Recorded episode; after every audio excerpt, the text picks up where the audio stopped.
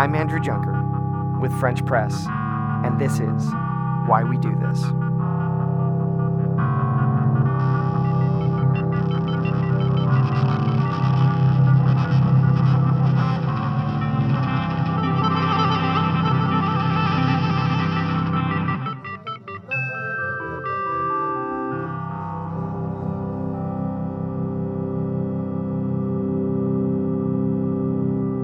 Are listening to episode 26, and I am very excited about this episode. My goal of this podcast is to continue to talk to different roles in the film production world and get different, you know, takes on philosophy and process and understanding the craft that goes into these different facets of what make up a uh, a film. And so today on this episode is Amanda Bean.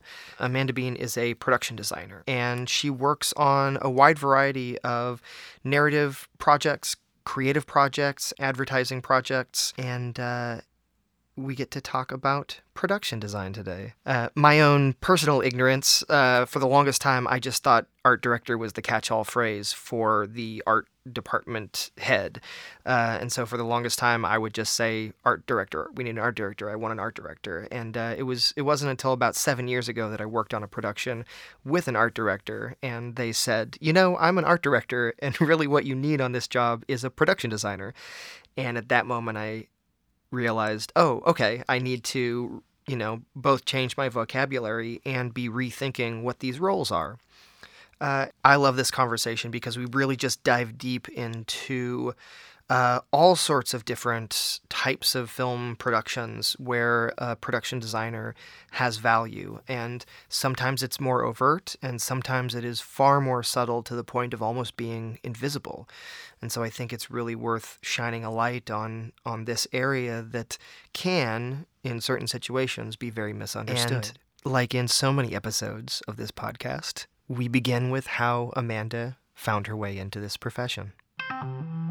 I went to school for, um, I went to art school and um, I was a fine artist, but I actually really leaned towards crafts. I went to Oakland, Cal- you know, California College of Arts and Crafts at the time. Okay. Um, and I studied textiles and jewelry metal arts. Um, and I had a really heavy um, focus on anthropology, which hmm. is like how people express themselves through their belongings, through their clothes, like through their homes. Um, Interesting. And how people and really how people live, you know. And um, when I um, I had, you know, I had a jewelry business. I was like a personal assistant for an artist. Like I've, you know, I'd had a, I'd actually worked as a bookkeeper a ton of times. Like worked in offices like for years, and then um, I just had this kind of career shift around six, seven years ago, and I was in this place. I didn't have a job. I didn't know what I was gonna do, and a friend of mine asked me to produce his short film for him and i like went in and i just felt really activated like hmm. it, it it was like I just, you know, I felt really um, lit up, and um, every really every skill set that I had ever gained was utilized in that. Like all of my bookkeeping, all of my ability to like be a boss or organize teams or manage a project. Um, all you know like my jewelry connections like all of my styling all of the stuff that i love to do all went into this. And i um, i definitely did a lot of the art direction. We built this whole crazy set and um, it it just was like obviously the right place for me. And i was like oh this is what i must do now. And i just i was really inspired and i was really it really got me excited and then that was it. So i begged a friend who was working as an assistant for a big company doing catalog work, uh, you know, and I was like, please just get me in. And mm. then I got in and I worked for free until people would pay me. and I, you know, and I did, I did projects, music videos or whatever. Um, and that's how it happened. Wow. That first ask, d- did you have any idea what was involved? I had no idea what I was doing.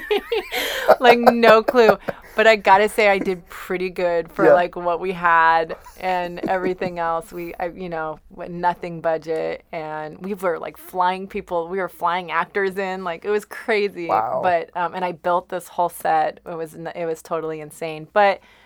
I did have a skill set that was like really applicable, Mm-hmm. Yeah. and and I was old enough and mature enough, and a, I think a good enough artist because at the end of the day, I'm an artist in whatever field. You know, even Mm-hmm. if I'm making jewelry, you know, I'm still thinking about composition, color, form, all those things. I'm applying that to filmmaking too. Yeah. Know. So you said something that is really interesting to me that I, I honestly never thought about, which is the the anthropology as telling stories and giving a picture of someone's identity through belongings. Yeah. Like that's not so totally like I didn't study a lot of anthropology, but my understanding of it, I never made that connection. yeah. But then the idea of applying that to this like visual world and how to like you know what what items to bring in and how to place them in a way that fills out that picture of a person. Yeah. That's really interesting to me. Yeah, me too. And um, I, I definitely, I, I was really lucky when I was in college. I, you know, I'm really girly in a lot of ways. I'm like into clothes, and I'm in, you know, I'm into all this stuff. And I had, um, I had a teacher who really showed me the academia in it, you know, and she was like, "Oh, here's anthropology, which is basically the study of all those things." and um, you know you can look at the way that fashion works versus traditional clothing and you can like study these things and there's like this whole intellectual way of looking at it and um, when i got into film there was just such a clear connection. And i think that that's my favorite part about when i you know when i get to actually have a character and build a scene i'm really thinking about how does that person live? Like if we're in their kitchen and this is like somebody who never cooks and it's a bachelor you know how is their kitchen set up? Like what's in their fridge? Like what kind of things do they have versus somebody who you know a grandma who's like in there every day and has been there in you know has been designing her kitchen for her needs and how she cooks for the last 50 years you mm-hmm. know?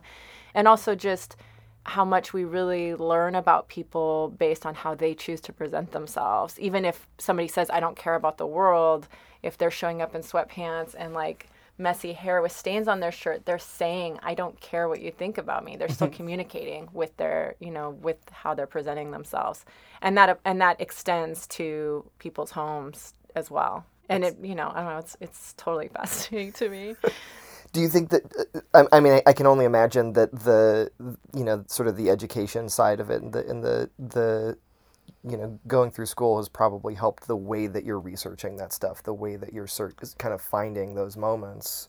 Is that true or Yeah, I mean, I've always been really big on research. Um, I, you know, I actually dropped out of high school really early and I learned how to use a library and then I just studied a lot and like taught myself a bunch of stuff.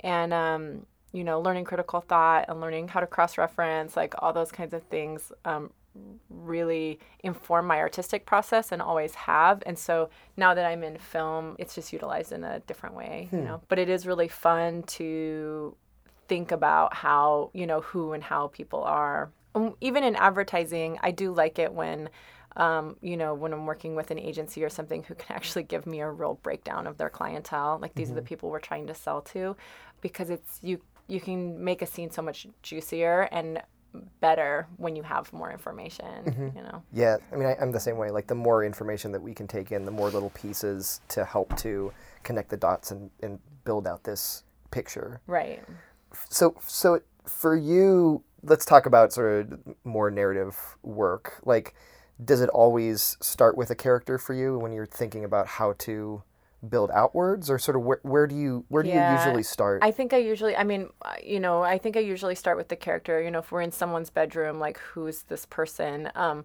what's happening in the room is like a secondary thing and also really important because you can't, you know, you can't put like a giant bed in the middle of the room if somebody's dancing in the room or what, you know what I mean? Like whatever is happening in the room is important and sec, you know, there. But um, you know, who's this character? Like, do they, you know, are they meticulous? Are they, um, are, you know, are they dreamy? Are they artistic? How do they spend their time? And I, th- I think too. I mean, there's people who don't stay at home at all. You know, that that eat out all the time, and you know, maybe just have like um, food containers or whatever that like aren't really at home.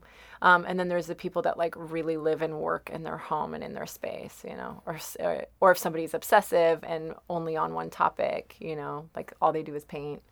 That's what their space is going to reflect, you know. Mm. So yeah, I definitely want to think about the character. Like, how old are they? What are their interests? you know, if they have one focus, it's like what are the what are their secondary focus? You know, what are mm. their hobbies? And I think, I think that scenes that have more depth like that read visually really quick, even if you're not seeing all the details. I think that it has an effect on you. I think that your brain can, takes in that information subconsciously, and it makes a huge difference when you actually have the time to get into it. It's such an interesting thing for me because it's it, it so often it's really about creating something entirely out of thin air, right? Yeah. And and so you know, I, some of the thoughts I have are like, what are choices that can be made that are really intentional? What are choices that can be made that end up being really uh, irrelevant? Mm-hmm. And then mm-hmm. also, what are choices that magically kind of like it's a, like more of a subconscious thing, right? right? Like something ends up being meaningful, right? Entirely out of just the circumstances right. that it finds its way there.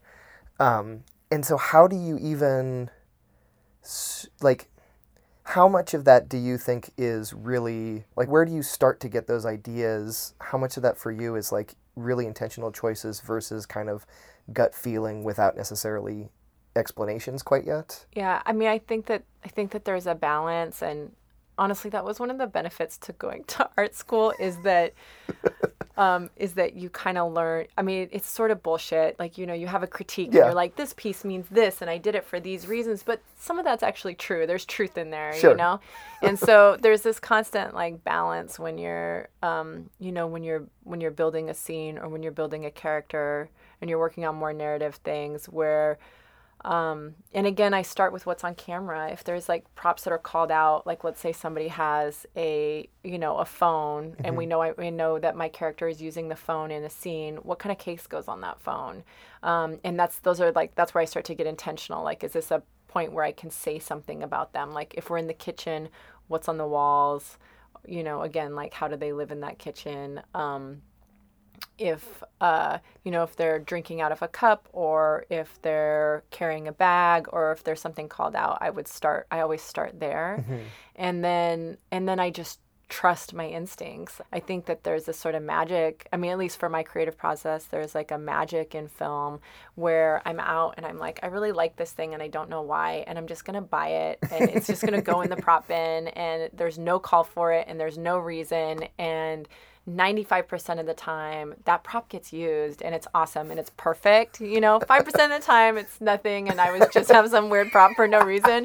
But most of the time it's like at, you know it's like suddenly you're like oh and it's this magic thing that's so much more you know that's like meaningful. Mm-hmm. um, and i think too a lot of the times like with props and um, and in general i think with like telling people stories like the more individualized and the more personal and the more kind of quirky it mm-hmm. is, the more universal it becomes because everyone has those things that they're I mean, it's all different for everyone what their weird little thing is but everybody has those weird little things you know it's it's like i think the challenge that i think about in that is like it, like where do you writing that line so that it's unique and intentional without being so like overt and like hey look at this thing right you know and it's like right. i think that's the the responsibility we have obviously that's like yeah. in taste i think is a big element of that yeah and something that i think about a lot just in general is like we're in a profession that really taste is such a important element to voice in a film but also something that is so individual, uh, both in the creation and in creation and deciding if something's good or bad, and then right. in the audience interpretation of it. Right. Um, for you, like how, what does taste mean in sort of the visual field, and like how do you kind of navigate that for for your own personal taste? Um, well, I mean, you have to like if I'm working in narrative work, you have to take into consideration the taste of the character, right? Mm-hmm. Which isn't necessarily my taste.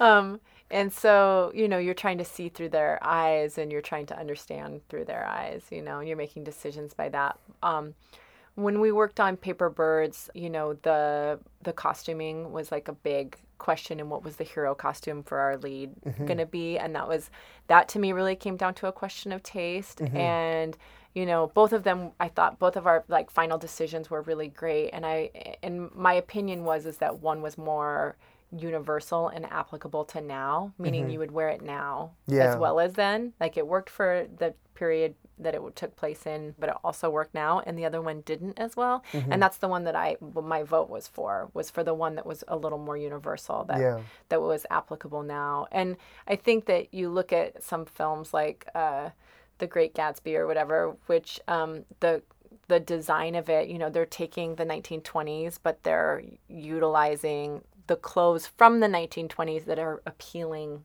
in the era that they're making the film as well. And um, you know, I, I guess I think about it in that sense when I, you know, when I'm thinking about taste. And in general, I trust my taste like it's mine. I think I have good taste. You know, I think everybody thinks they have good taste, but um, I get paid for. I'm a professional. Like people get paid. I get paid for my taste all the time, for my opinion. Um, and uh, you know, I just I'm. But I, you know, I feel like my particular. I don't. I don't think that I ha- like some people really have like a voice, like especially production designers. They really have a look. Like this is there's one thing that they do, and I don't think that I'm as much like that. I feel like I'm capable of doing that, you know, really clean, white Instagram world as same as I could do the weird 1970s, like built out, mm-hmm. you know, Wes Anderson world, right? I, I think that I'm capable of doing either one. And I, and I think that, you know, ultimately you want like, in general, for me, it's like I look for things that are well made, you know, that some care and thought went into, whether it be something, you know, that's old and funny or something brand new, you know. It's interesting the the way that you say that too. Um, I've definitely had a lot of conversations about this idea of like having a very specific, clear style versus being more of a chameleon. Right.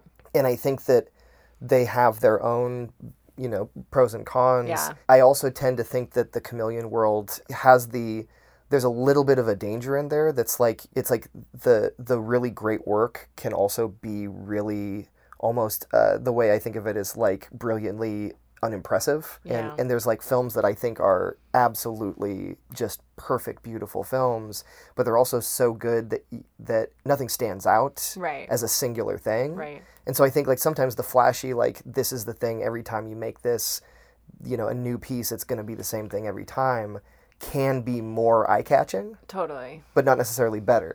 Totally. totally. I don't know. Any any thoughts on? Um, yeah, well, I think that, I mean, like, I think that, you know, you think about a director like Wes Anderson and you think really heavy, like, this is a really intense production design that goes into this. And there's a really intense look that goes into every film that he does. And I think, first, you know, um, there's a lot of, like, greatness in that. But you look at somebody like Spike Lee um, or John Singleton and you're not like, oh, the production design on these. Totally. But in reality, the production design on those are amazing. Like Girl Six, to me, like the production design on that whole film, like her bedroom, all the little details that go in to tell us more about that character without having to like say are clearly well thought out. You Yeah. know, even his early films are actually really phenomenal, I think, with production design and and and it's it's again it's those subtleties. It's like you you're subconsciously taking in information that you wouldn't that you don't realize you're taking in you mm-hmm. know eh, but you're still receiving it and you're understanding a character more for it you mm-hmm. know? And I, I think that that's exciting. For me that's the most exciting you know is that subconscious stuff that seeps its way in. Well, and I, it's so interesting because I also think there's a weird fine line of the like invisible process. Like when you do it so well, you're not thinking about it. Yeah. And like um, I've talked to you know cinematographers uh, about this idea of like making a really beautiful shot that can take you out of the movie, or Right. a movie that really does focus in on the characters. So that's Right. what so what you're Right. watching is the story right right but I also think that it it can, and I think in in some ways it should, but it can also detract from the amount of work that is actually going on in front of camera. Like it, Yeah. it's it's so beautifully just there and all in the right place for this moment that it almost looks like nothing's been done. Yeah, exactly. no, that's exactly right. And I think too, I actually think that sometimes production design is as much for the actors as it is for the camera. Totally. Because, you know, you're building out somebody's space and room and camera may or may not see mm-hmm. corners of that, but the actor is it's it helps them with their imagination. It like allows them to really get into the space and understand it more. And um you know, I, I that for me is really exciting. It's like what records are on the shelf. Like camera's never gonna see that, but if your actor has a little downtime and can go through, and you've actually thought about it, and Yeah. you're and you're building that into the character, they're understanding. You know what I mean? They're having this different experience. I don't know. It helps them. I think.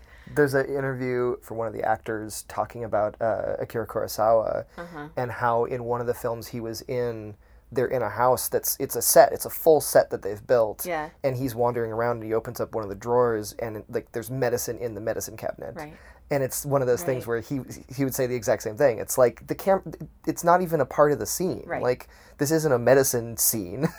Right. it's just a home.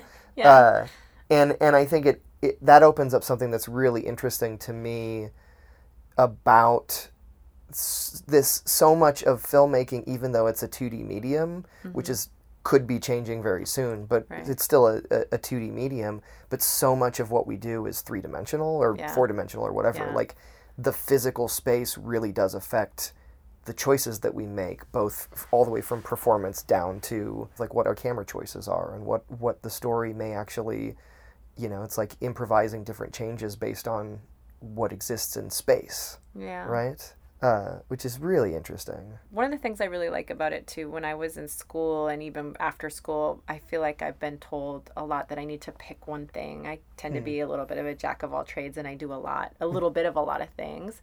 And one of the things I love about this job is that that's a that's a skill. Like that's actually what I'm supposed to do and it's so that I can talk to everyone. You know what I mean? Yeah. Because I can talk to the jeweler, I can talk to the seamstress, I can talk to the carpenter, I can, you know, because I understand enough about building or whatever. And I don't have to do any of them great, but I do need to be able to communicate with all of them. Mhm. And also, too, it's like, it's all the art forms in one. It's like, it's music, it's paintings, it's sculpture, it's performance arts, it's all those things, and it's all in one medium, you know? And I love that about it. It's my favorite. so let's talk about process a little bit. Like how do you let's say you're approached with a script and so maybe just talk a little bit about like what are the things that you know what are the elements that you think are important to kind of you know share about? What are the you know initial ideas and how does that maybe l- look like in terms of like when collaborations are really valuable for you? Like talk a mm-hmm. little bit about about Yeah, I um I actually wish I was a little better at reading scripts. Um, it's it's kind of hard for me. I I'm really really visual, so I love I love a good treatment um, because I then I'm getting pictures and words at the same time, and it's always better for me. Um, in general, when I read a script, I I really just kind of it's I kind of approach it a little more formally. I literally just go through and I'm like, what props are called out? What are the specific things called out? And I go through that. Um, when I'm, you know, for me to really understand something, my first questions are like, what is the lighting like? What is the feel like? What's the location look like? And, you know, I, in general, I want to understand the emotional content, you know, which is a lot in conversation with the director, or if there's like a good visual treatment. And I always want pictures and references, like as many as I can get. Um, even if it's like nothing about the picture except for this one element is what you like. I want to see that one element just because I'm so visual. I think I you know I I do tend to go back and comb through a few times, you know. So my first few times are that maybe I have some conversations and then and then I'll kind of go back through and see if I can't really understand the other emotional things that are coming through or the storyline or the other stuff that's there. Um but I'm inevitably surprised when we're shooting, and I'm like, oh, if only I'd understood that it was that, I would have done this, you know. But I think that's just part of any artistic process. It's mm-hmm. like always knowing what you could have done better. And so, so starting with pictures, you you prefer seeing pictures from, say, a director, than to have conversation and then pull some references yourself. I, I mean, it, it goes both ways. I, I, I just did a piece recently where, you know, they came to me with like a really broad idea and I took them pictures and I, it was nice to work that way. It was refreshing um, to be able to be like, oh, here are some choices. And then I have control. I'm not, I'm not giving them any choices that I don't like. I'm Yeah. like, here are three options that you can approach this location that I think will work, you know, and I like all three options, right? So and and also too is like it's fun to like build out a concept that way. a lot of directors have an idea already, and it's more. I mean, if if I have free reign, that's a different story. Or if if I have a lot more creative freedom, then that's great. Um, but every director is different that way. You know, there's some directors that just they're like they like give you the most like small, you know, the smallest like core information that's it and they're just like go and you- you're let loose into the world with like barely any information. And then there's the directors who are like i needed this this and it should be like this and are very particular and have a very clear vision and, and uh, you know and are adding a lot of stuff. And um, that's a different you know that's a different creative process. So you really have to cater to who you're collaborating with and who you're working with which is one of the things i like about this because it keeps it fresh and interesting Absolutely. you know? And i love collaborating. I've always loved collaborating. And so um, that's my favorite part is you know is working with people and their different working styles. Have you ever been in a situation where you're you're talking to a director and it's just you're not a fan of the visual style? Yeah, I definitely don't always agree with directors. Um, and directors, I think, sometimes have really bad taste. and it's really helpful when they know that and they can just like, they, they're like, I don't know what I'm doing. Please help me, you know? um, I was on a job recently, you know, and it was a commercial, but they just stripped the scene. They wanted it really clean, really basic, um, and really safe, you mm-hmm. know. And we had built this beautiful, like floral arrangement. It was so cool looking. And they literally stripped it to like a lamp and a table, and it was hmm. so bad. And and you know it's moments like that where you're like oh god how am I, you know like what am i going to do and sometimes you just have to release it it's it's somebody else's vision and you mm-hmm. just have to let it go to them in this case you know i you just come at it sideways from some other point where you're like okay what is it that they're looking for what is it that they like and how do i best how do i bring out their best side, their best taste, right? How do I cater to their best eye, you know? And um, I was able to like build the scene back up and have more interesting, you know, I was able to like build it in a way that worked. But to do that, I feel like you also have to, um, it, through some process, piece together or build out your understanding of what their tastes are, right? Like if you don't have an understanding of that, it makes it so much more challenging. Totally. In that particular case, they they were from a different country too, which you know there was this added issue of like communication, and um, but I think that um, a lot of what I do is anticipating people's needs and desires. Um, that's a big part of the way I work, and um, you know that's I feel like that's one of those things that people kind of either have like an, an innate talent for or they don't, and I do, so I'm lucky um, and you know you just you're like oh they they liked that lamp and i think that what they like about the lamp is this you know and so i'm going to find this other element you know that same element is also present in this sculpture so i'm going to try to piece those things together to you know to please them you Totally. know but it, it is kind of a guessing game and a lot of it is being able to pick up on the little cues of how people dress how they present themselves like what they're saying they like and you know doing your best to understand. And i feel like i do a pretty good job there. I, I mean you know it's one of the things that i you know that i find some pleasure in and i like understanding people and you know when i'm in charge of how people dress like when i'm in charge of you know when i'm actually get to be in charge of wardrobe too and i'm a production designer i i i was talking about this um just the other day. I really enjoy dressing people styling people for them their best selves. You don't want to like if you don't have to you don't want to dress somebody not like themselves at all. Totally. you want to have them be their like their best version of themselves or the version of their of themselves that fits most in this world right mm-hmm. that you've built. So i i and i you don't want someone to not look like themselves. You want to them to look like the you know the fiery version of themselves or the you know the shy version of themselves or whatever it is but you still want them to be them. And i i think that same thing goes for working with directors it's like you want them you want the director to have their voice like the dir- mm-hmm. you know the director's voice. I mean your your whole job is to help birth that voice you mm-hmm. know? But you want it to be their best voice you know you want to you know so it's just about it's just it's just kind of a it's just kind of a balancing act Yeah. yeah You, we had talked about this before, but um, the idea of like if if an actor has a fully thorough understanding of their character, actually being able to sit down with them and talk Yeah. to, to learn even more about where their choices are coming from. Yeah. You know, I think that's an interesting way of working that I would like to explore more, you know, especially when you're dealing with things that are more character driven. Um, I, I mean, I think the actor really does, in my understanding, like the actor really does play a part in that, in, in building that character out and who that character is. They're, they're making decisions too. And I think that getting that information from the actors to art department is actually really valuable, you know? And, um, and I think that there's, you know, it's like if this if the actor is like creating this whole person who has an affinity for knives and you know and this is the character they've thought up and that they're exploring and you know building and you know you have them with a bow and arrow it's like it could have easily been the other thing and, Yeah. sh- and it should be you Yeah. know? Do, do you ever find yourself in situations where there's that, that one detail where you're you're actually seeing the scene unfold as you're filming it and you're like, ah, that's the one detail that would have been Oh good yeah, to have all the time. I mean, that's like a constant.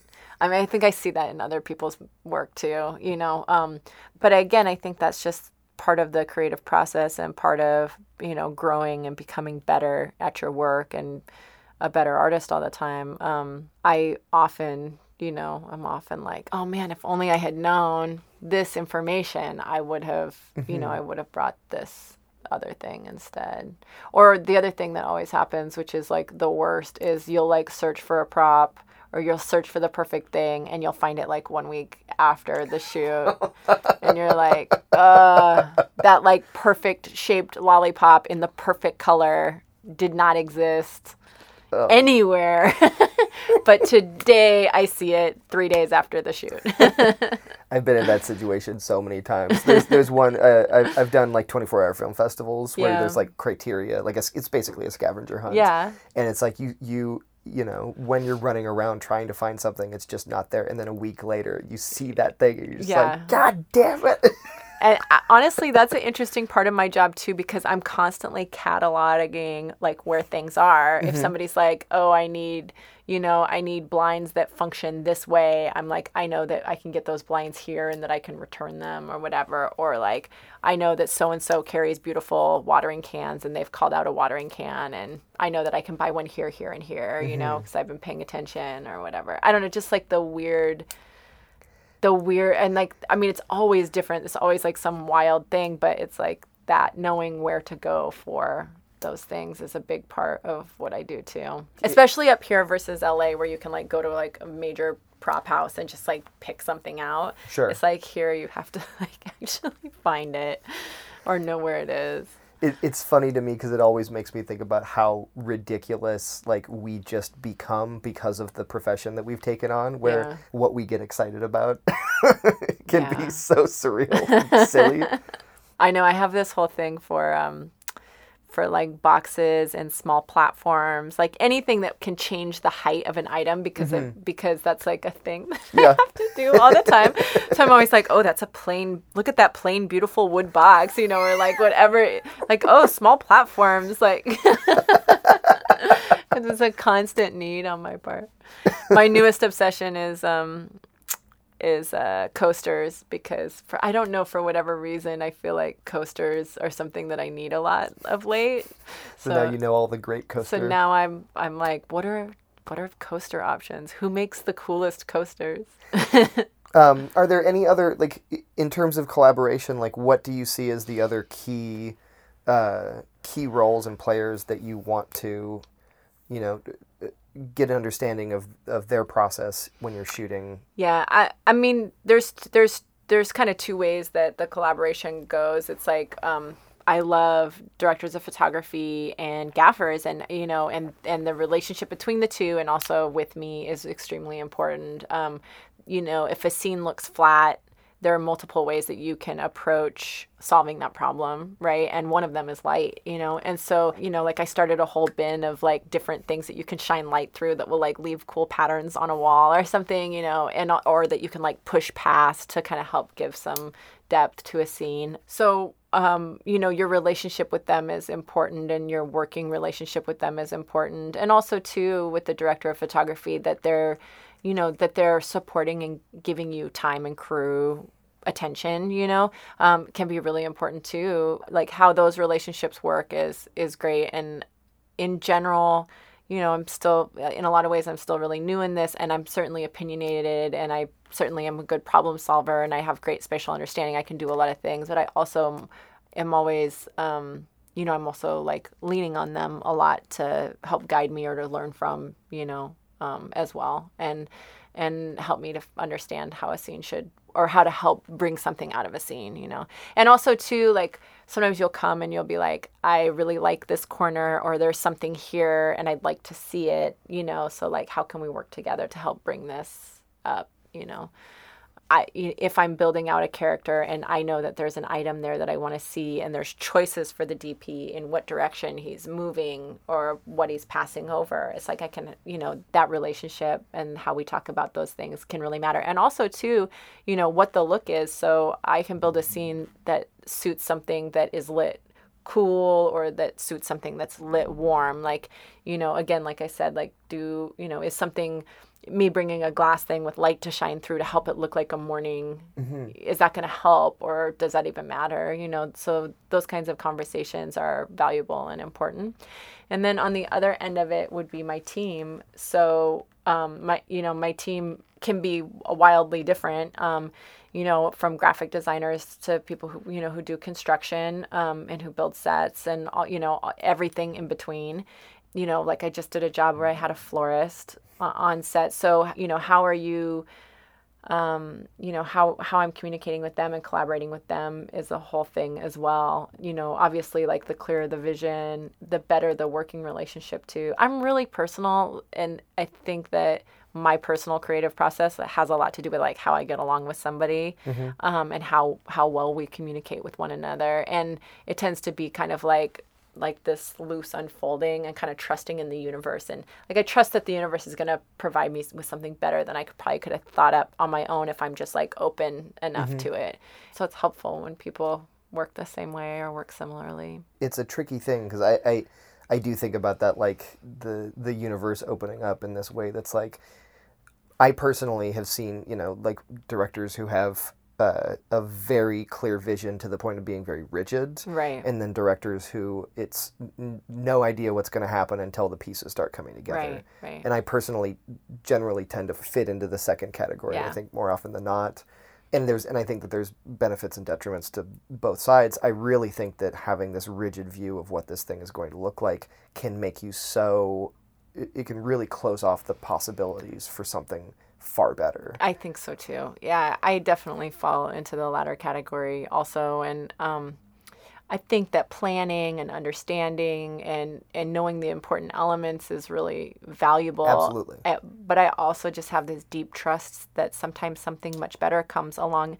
And also too, we have real life restrictions. You know, we have restrictions in how long we can be in a space, how much money we have. Mm-hmm. You know, like what resources are available in our area, and sometimes you know sometimes holding on to like this small idea of like how it how it should be mm-hmm. doesn't allow you to like make the best with what you've actually got sure you know we're not dealing with these huge budgets in hollywood yet where we can just snap our fingers and get whatever we want you mm-hmm. know but i you know it's like honestly it's like I, I don't always think that's the better choice it's like you look at star wars or whatever the old star wars where they were dealing with like real life mm-hmm. restrictions is actually like a lot better than when they were like oh we can make anything with computers and yep. now you know what I mean? So mm-hmm. it's like there's like this moment where the restrictions actually help you to yeah. build something better, I think. Absolutely. Know? And yeah. it, it's a tough thing because I, I do think that there are restrictions that are not helpful, right? Um, and so then I think the work is also to, under, to understand and navigate those. Like, what are the good restrictions? What are the ones that we can actually do good work yeah. when when pushing up against. Yeah. But then also what are the things that we need to also try to get out of our way so that we're not actually stifling the the process. Yeah. And I think that's really tough. Um, to know what's good and what's bad. Like sometimes when you need you need a certain type of resource and you don't have it, it doesn't necessarily make it a better project. Right. You know. Right. Like if you're if you're doing a sci-fi film and you just have no access to building sets or anything. Right. Like what you, you know, like that is the question of sort of like when does the creative have to change? And that's definitely I think more in a commercial world. Maybe that's not true necessarily. I think of it as being more in a commercial world. That's like Yeah. if you don't have the resources to do this, then the creative probably has to change. Yeah, I know. uh, I mean, that happens. That happens in the. I mean, you know, I feel like that happens to young filmmakers all the time too. Where Sure. you know, it's like you're like, I have this insane idea for this music video, and like the idea is incredible. It really is. And Mm-hmm. Yeah. given all the resources in the world, you could make it, and it'd be amazing. I'm Yep. sure, but. You know, you got three grand. So what are you gonna do with you know what are you gonna do with three grand? And you do sometimes have to go back to the creative and rethink the idea. Mm-hmm. You know. and it, I think it is an interesting kind of like the the balance of ambition versus practicality, right? Mm-hmm. And I think that you can be talented in both spaces. I mean, d- depending on who you are, but I, I think it is possible to be talented in both spaces. But then, based on the, the circumstances of each project, I think they have to be evaluated. You know, it's like where where is the place that I can win in this project and that everybody can feel like they did a good job whereas in a different project you it's not always going to be the exact same Yeah. thing i think about um uh, uh 12 monkeys is like uh, one of my one of my favorite films but i also love so they had like no budget for art Yeah. and the production designer apparently his whole the whole thing he did was he drove around the LA freeways Yeah. and whenever he found crazy junk he threw it in his truck Yeah. and so all the future sets are primarily built of welded together trash Yeah. which is crazy to me Yeah. because those sets look amazing Yeah. but that's I mean, but that's the that's it right Yeah, there. It's yeah. like just doing the best with what you've got, Yep, right? yep. Yeah. Um actually I was I was watching one of those things on um that HBO show, the new one with the Westworld, Mm-hmm. and um, the production designer was talking about like how she did it, and um, you know, there's like that crazy scene where like the person's like spinning on the on that Yeah. thing that's like from an old airplane. She That's was like, crazy. Yeah. they're just like walking through some like airplane graveyard and she's like this thing's cool like what can we do with this thing you know like what can we build out of this cool giant thing and um i you know i love that i love that stuff you know? It's like you're you're not always like envisioning it out of thin air. You're you're dealing with um like you know how do i turn this table into like a robot you know whatever. It's so crazy because it is like that that the flexibility right? Yeah. like how do you see something as something else? And i do think that the the tendency maybe more with younger filmmakers is to take everything so literally but it's like you get to a point where it's just like all this is going to show up on screen the way that we present it on screen so right. uh, so it is interesting to kind of jump around and look at you know look at things from a different vantage point and Yeah. i i think of it kind of the same sort of way in terms of like references. Like I, t- I tend to think that more often than not younger filmmakers their reference is not just other films but other more recent films Right. um, and i think the challenge for me is to continually push myself to look at different places Mm-hmm. for different inspiration it's like like reading a book is going to give me different visual ideas than a film may Right. necessarily Right. right?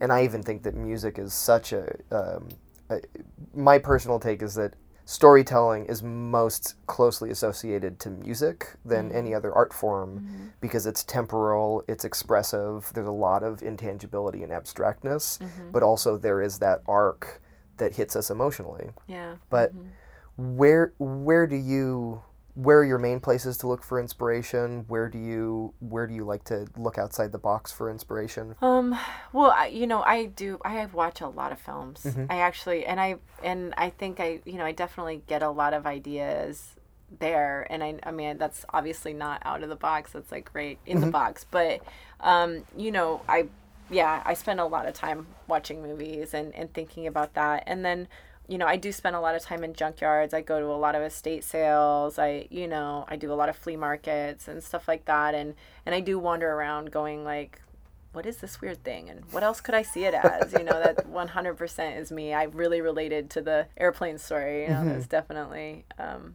right up my alley. It's definitely how I work and think. Um, I look at a lot of art too. You know, I really, um, I really like fine art. I have a fine art background, and I spend a lot of time in museums and you know studying and looking at artists and art movements. And I do, I do think about that stuff a lot, even in you know, even in relation to what we're doing. And and I like advertising a lot too, mm-hmm. actually. Um, and I know I work in advertising, but I, I really, I'm really interested in how. Um, you know how propaganda works like how mm-hmm. you know mm-hmm. how we how do how you know like how you tell stories and i don't know like how like there's a lot of manipulation in what we do even even if you're telling like the you know even I, like films are there's a lot of manipulation like there's a you know you're throwing on a soundtrack that's helping you to feel sad mm-hmm. like there's a lot of stuff going on that are is like really affecting how people perceive things and i don't know i that to me is like I don't know, that to me is really fascinating. So I do like to look at, you know, current culture, like what's happening now, like what, you know, how are people receiving information now? How do people live now? You know, like how like how is somebody going to actually take this in, you know? Um like are they going to be like actually seeing this on their phone? Are they going to see it in the theater? Are mm-hmm. they, you know, like how is this actually being consumed? Um but yeah, it's kind of all. I mean, it's kind of all over the place. Like I don't think there's anywhere that I can't get inspiration or mm-hmm. get ideas. You know. The um, how is it going to be viewed? I just um, I finally got to see 2001 on the big screen. Oh yeah. And it's like I've I've seen that movie so many times, right. but always on a TV. Yeah. And this was the first time that I finally just the the attention to detail in these crazy sets and this mm-hmm. world and and how it's like it's almost that you don't even see any of the work that went into it really right. when you're looking at it on such a small right. space. Right. Depending on what the film is, I do think a lot of uh, there are a lot of films that there's really not a whole lot going on, mm-hmm. and so the whether you you know whether you're it's when you watch it on a big screen or a, or a, your phone probably the experience is going to be relatively similar. Mm-hmm. Um, there's a couple of times that I've seen movies on the big screen where I really felt like they shot it for like a TV or the web mm-hmm. because it was just everything was a little too close. Yeah. And on the big screen, that just didn't feel right. Like yeah. I actually felt like they didn't, they weren't thinking about that. Yeah. But I think some of that is a really subtle shift in the way you're thinking about it. Yeah, I mean, you are dealing with like a visual thing. So like right now, um, with like Instagram and stuff, like a lot of things are being designed for a square. Yeah. You know, mm-hmm. or or this like or this rectangle this direction yeah. instead of, you know. And so um, you know, that that that is like a thing. Yeah. You know. Um and I don't for me personally, I don't I don't I'm not like, oh, it's only fine art cinema or whatever. It's only sure. cinema if it's on the big screen. I don't feel like that. I feel like you know we have to um, evolve. Like it, it's an evolving thing. Like how people are consuming these things mm-hmm. transforms how they are made. Mm-hmm. You know, mm-hmm. and I think that's good. I think that's a good thing. So. Um, Do you how is it more often, less often that that you the so say like you're filming something that's going to be anamorphic, just like super widescreen. Mm-hmm um, is it often that that would really change the choices that you're making? For me, mm-hmm. yes, because um, again, I'm dealing a lot with composition, mm-hmm. and so how you know because everything's getting chopped up all the time now. I mean, even I mean trailers for major movies are going on you know are on Instagram now. Like yeah. that's part that's like the way that we're getting that information all the time. So um yeah, like the composition to me is totally transformed by the shape that you're dealing with. Like mm-hmm. right now it's a square, but you know someday it might be a circle or a triangle or whatever. Mm-hmm. Um, you know, and again we're in the what is it the nine by what sixteen by nine? Sixteen by nine, yeah, yeah or nine by sixteen. Totally.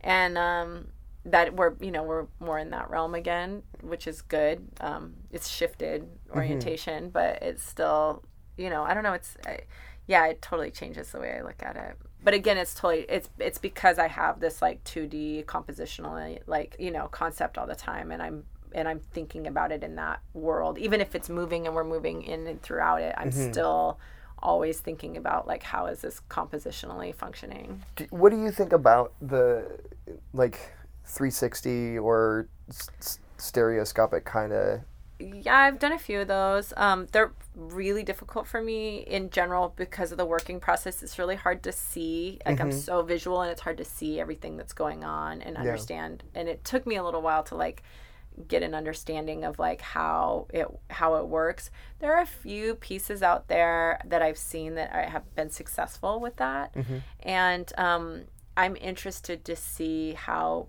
that works moving forward. I think that. Um, yeah, I mean, I feel like I feel like that's like this whole uncharted territory. You know, it's like kind of wide open.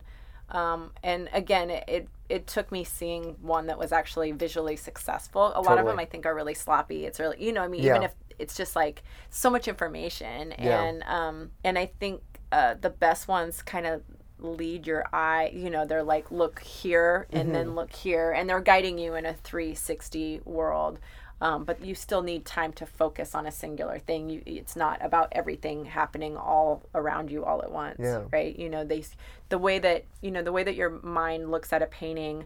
You know, you might start in like the top um, right corner, and then your eye would move to the center and like there's a path that your eye goes through on a on a painting right you know you're drawn to something and then if it's successful your you know your eye is led through yeah the painting, right?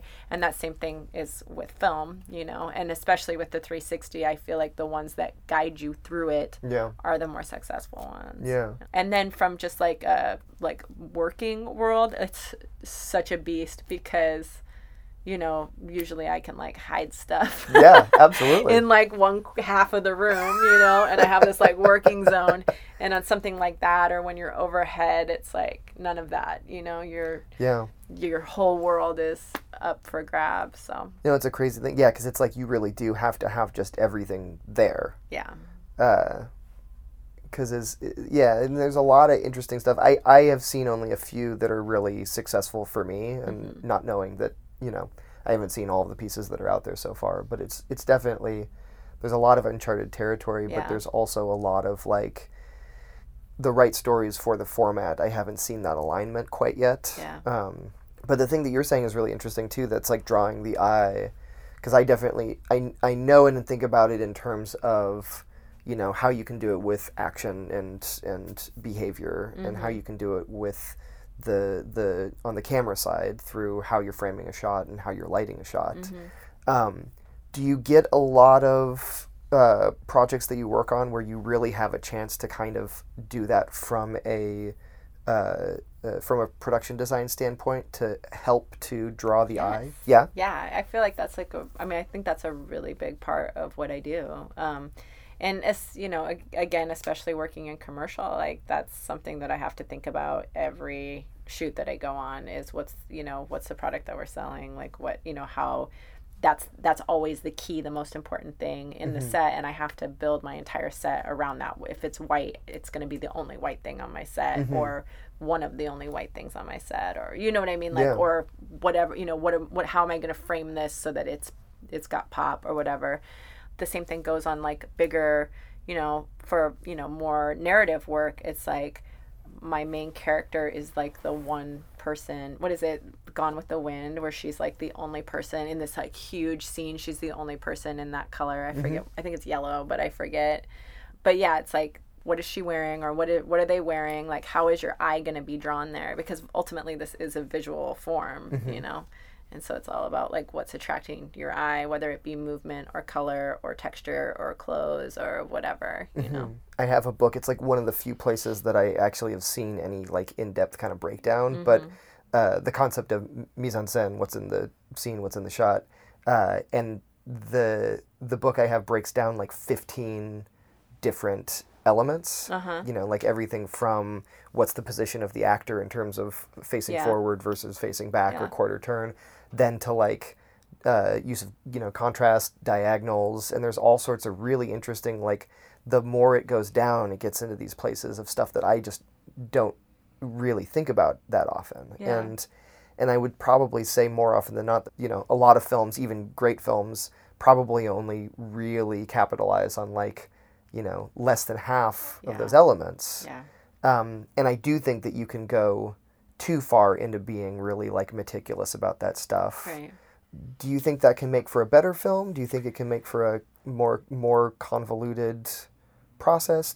I mean, I like the time to like go into the details and you can't be like you can't be 100% focused on something all the time, but I, you know, I do, you know, the projects that I like the most that I think are the most fulfilling are the ones where I get called you know, where I'm I'm having coffee with someone and they're t- they're telling me about their idea, and mm-hmm. then you know six months later you know not like six months later we, we're talking again about a character or this that or the other what are the elements that could be there and you know three months later they're actually in their script and they're actually finally working on it and mm-hmm. you know what i mean it's like being part of that creative process from the beginning and being able to be part of you know be part of that um and having like having the time to let your brain kind of function on it even subconsciously even when it's in the back of your brain you know you're allowing it to think you have plenty of time to do the research you know mm-hmm. and things are kind of falling in your lap and you're you know you're like oh now i'm thinking about circuses or whatever and now i'm seeing every circus thing for the next 2 years you mm-hmm. know and you're like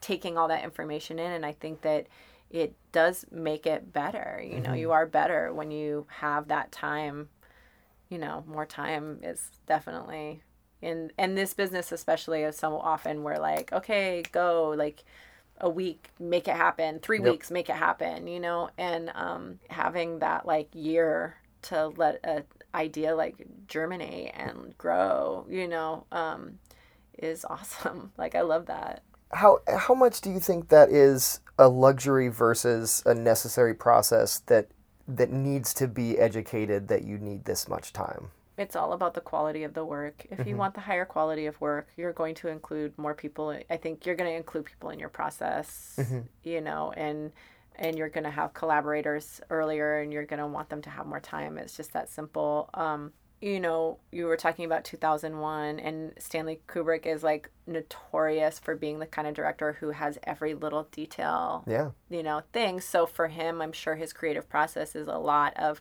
coming up with all those little details that he can then hand a list to somebody and be like, these are all the little details that I require, yeah. you know, you know. So for him, having a somebody involved longer than it's necessary to build those things, right, mm-hmm. is unnecessary. Yeah. It's, it, it's that would be irrelevant to him.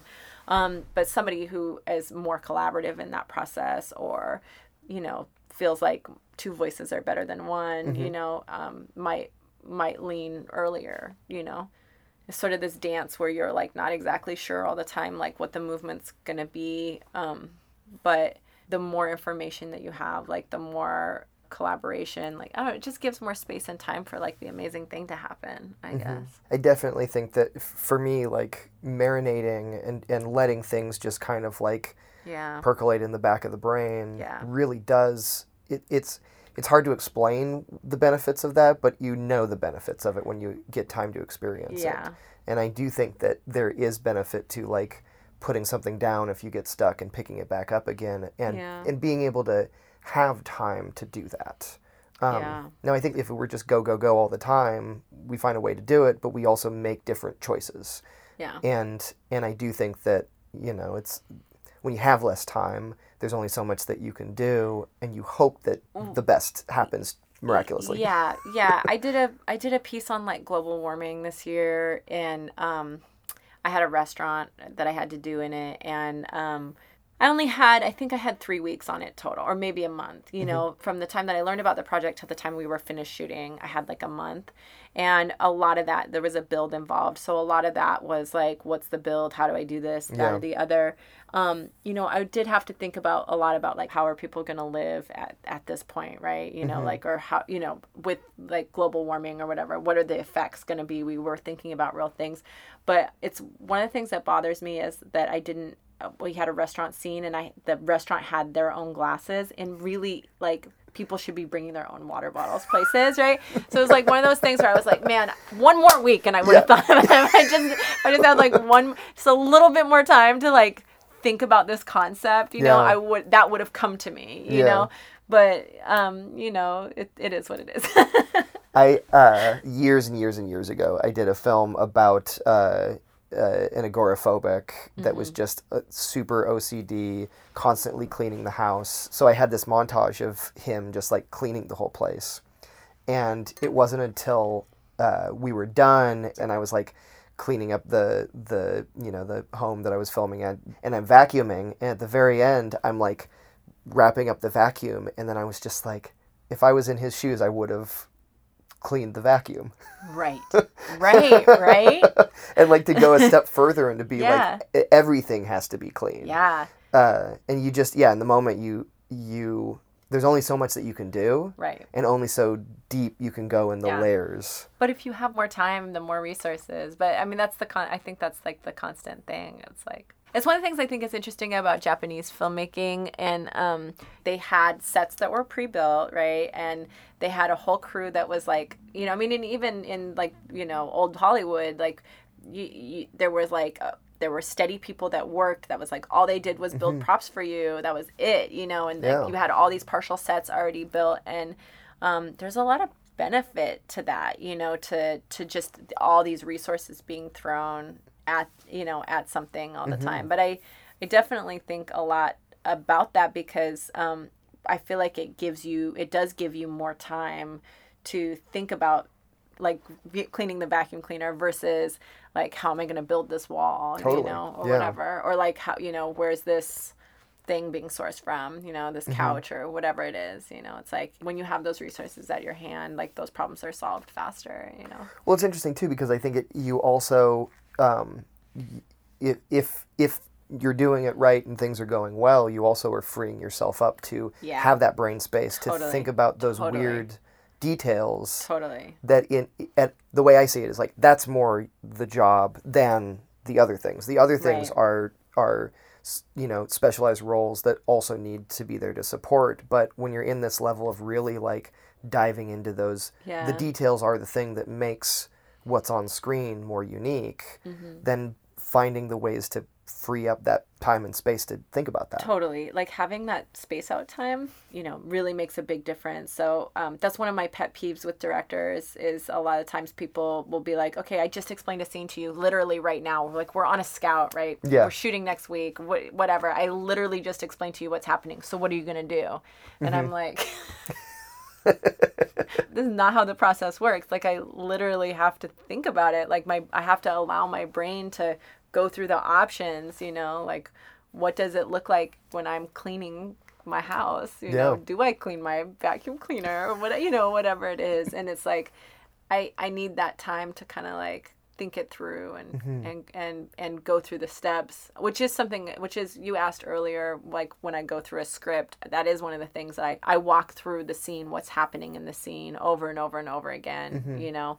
Um, you know what's the blocking what are they doing where are they looking who are they looking at what's in their way you know like what what's happening. And i try to go through it multiple angles multiple times um, to try to you know, really understand you know my whole view my 360 of the world. It is an interesting thing because it's like uh, i mean the collaboration and the dialogue and really like expanding this out so that it's not just one person. Like a lot of that time i do think depending on the project can be spent by either the writer or, or director uh, in in thinking of those details. Yeah. But so often I think it's like this thing's now trapped in your head and it may not even be what's fully written on the page.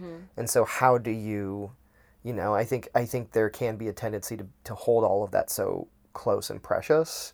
So it's like you know, I think a lot of it is on the whoever that role is, but the you know, creator side who's got the vision to then find the ways to release that to let it be yeah better and to let other people you know be thinking about it with with enough time to do so Yeah, I like working with directors best who are trying to give you space to be ignited and excited about something and have your own creative voice and process. And the same thing with my own team. Um, You you know, I use I employ a graphic designer a lot for making props like um, everything from like labels for candy or um, magazines or you know whatever. It's it's actually something that comes up a lot. And whenever I can, I am just like free reign, man. Like do whatever you want because I know I'm going to get something a thousand times better than what I would have brought to the table because that's actually his world. That's actually what he does. And he thinks about it better than me, you Mm-hmm. know? Um, so I might be like, I had him do textbooks recently, Hmm. you know, and I was like, the we're probably going to see the the spine a lot more than anything else, and um, and he, you know, so think about that when you're designing, and then just go, you know. The stuff he came back with was so cool, you know. Is it interesting? Like, uh, if you if you know that you only get this for a second, the spine is probably going to be what's what's seen the most. Yeah. What's the thing that needs to stand out, and how do you make decisions around design, even based on that kind of stuff? Like Mm-hmm. whether it's you know graphic design or building that out into what the Yeah. set looks like. Yeah. I mean, that again is like the playing, you know, you're kind of playing this line because, like, Children of Men, there's a scene where he's in some room and it's like all, everything's like covered in newspapers. Mm-hmm. But those newspaper headlines are applicable to the story, which is crazy. like, somebody went in and, like, you know, made newspapers specific with headlines that were appropriate mm-hmm. for this storyline and that was what they were using and no one's gonna pause and look at except for me. No one's gonna pause and look at that you know? But that's what they did Yeah. and that's crazy you know that's but it's it's kind of awesome you know too Well, the crazy thing is that if that's not there, then you have a whole different experience. Yeah.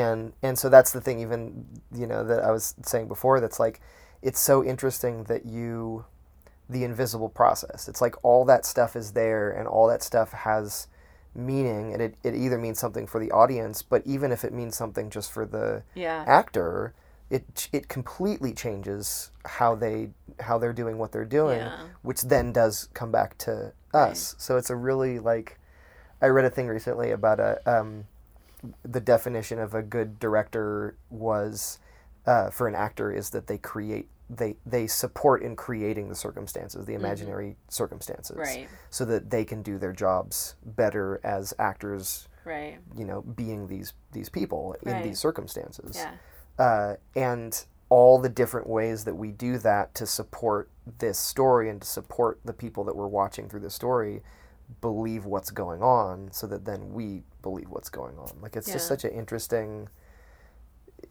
the the layers of it are so cool and fascinating yeah. to me as well.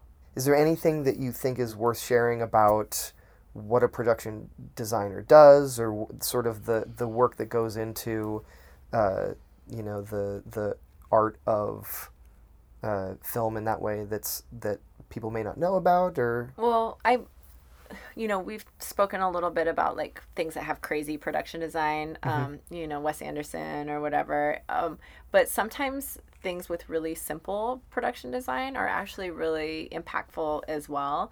And um, the most recent example of that would be like Moonlight. And there's a scene, my, you know, one of my favorite scenes is um, when he's visiting his mom in rehab. And literally the only reason that we know that he's in, that she's in rehab is that he has a name tag on. They're smoking cigarettes outside. There's no one else around. We don't see anyone else. We don't see a building. We don't see any context. They have some lawn furniture outside and they're having a conversation. And the thing that lets us know she's in rehab is just a sticker on his shirt. And that's production design. And to me, I'm just like, genius, like genius, like genius person came up with that like really simple thing.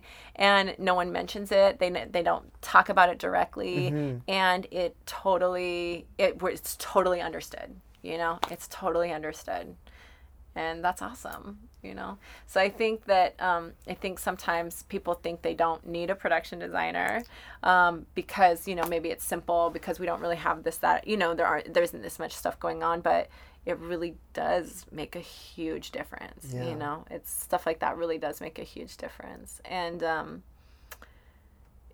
I, there's a lot that goes into it. You know, there's a lot of elements and there's a lot of factors and there's a you know there's a lot that goes into it and um, sometimes I feel like it's you know sometimes I feel like it's underappreciated. You know, for even when it's you know when it's simple or when it's not crazy and you're not doing all this craziness. I think sometimes people it, it does get invisible. Like, you know, the work can kind of get invisible.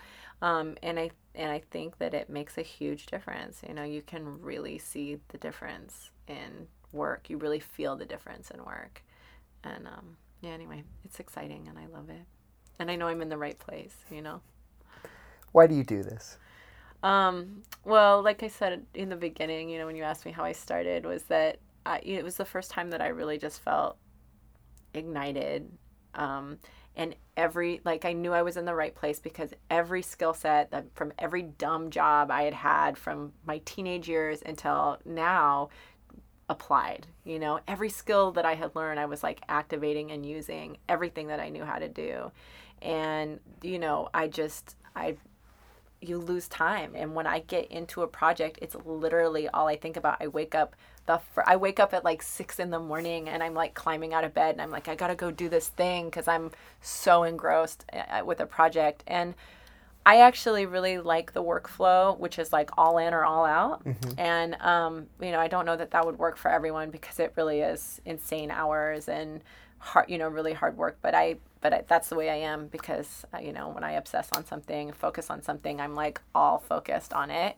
I feel like when I started doing film, like when I got into film, it was like the I just was like, oh, these are my people. Like these people understand me, you know. They understand me for being bossy. They understand me for like, you know, like whatever my weird little quirks that in other aspects of work life or other aspects of whatever didn't fit in, suddenly in film made sense and we're good, you know. We're we're awesome. So I mean, I've been like a movie nerd since I was a kid. I love film and I always have and I didn't for a second think that was what I was going into and when I fell into it, it was like so clear that my whole life's path was leading to that, you know?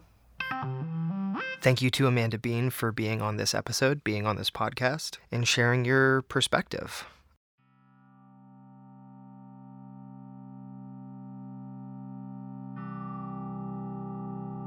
So many aspects of this conversation I just love, and so if I was going to pull a personal learning for myself out of this, um, it might be twofold. I would say one, really finding and understanding your strengths and both how your strengths can lend itself to a craft or a trade or a profession. Uh, or also, the converse side of it is uh, finding a profession or a trade or a, a craft that uh, you, that that amplifies your best self. Um, you know, gets you excited and and gets you thinking about the things that you really are good at. I think so often we take for granted our skill set because it doesn't quite fit into the you know square peg or the round hole that we're trying to be fit into for a certain type of profession. Um, you know, the challenge is alignment and finding yourself a, a, a job that is a right fit.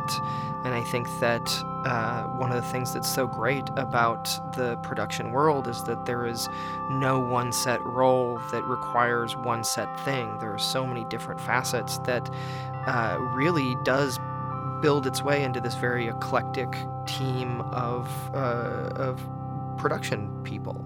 Um, you know there's there there's something for everyone and uh, there really is a potential to find your you know find a role that uh, amplifies your best strengths you know? I think another big piece of it is just to continue to think about uh, the importance of taking the time to do things well.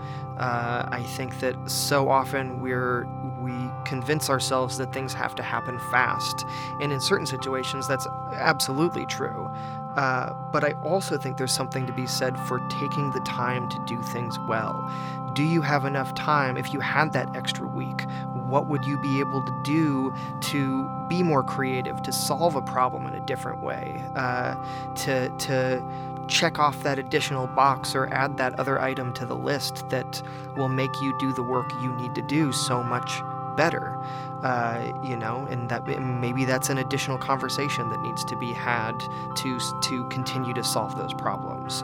Um, I think sometimes we think that more time is a luxury, but I think that it's worth asking if more time is the right way to do it. Um, it's you know, it's uh, it's not about more time; it's about the appropriate amount of time.